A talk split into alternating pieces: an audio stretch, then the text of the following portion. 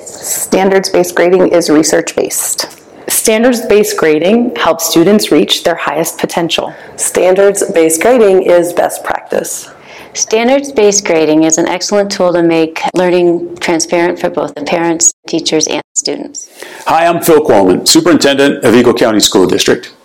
In this video series, we'll address questions that have been posed by our community about our district-wide shift to standards-based grading.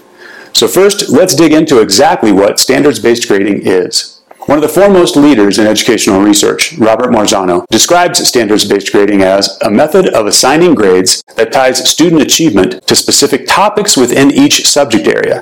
It allows teachers, students, and parents to clearly communicate about specific areas of strength and need. Ultimately, standards-based grading gives a clear and concise answer to the student's question, what do I need to do to improve? SBG empowers students in their own learning process through learning targets derived from state standards.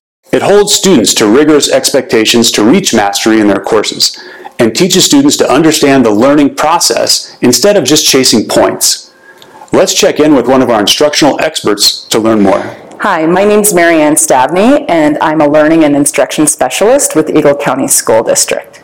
Educational expert Thomas Guskey states that standards-based learning is meant to provide transparency in the teaching and learning process, which includes our curriculum, our assessments, our instruction, and our reporting.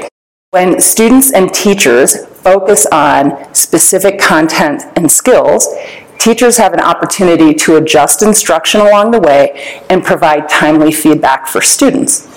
This also empowers students to know where they are in the learning and how to move forward. Ultimately, standards-based learning creates a bridge for a learning partnership between teachers and students. It's a great way to move our district forward.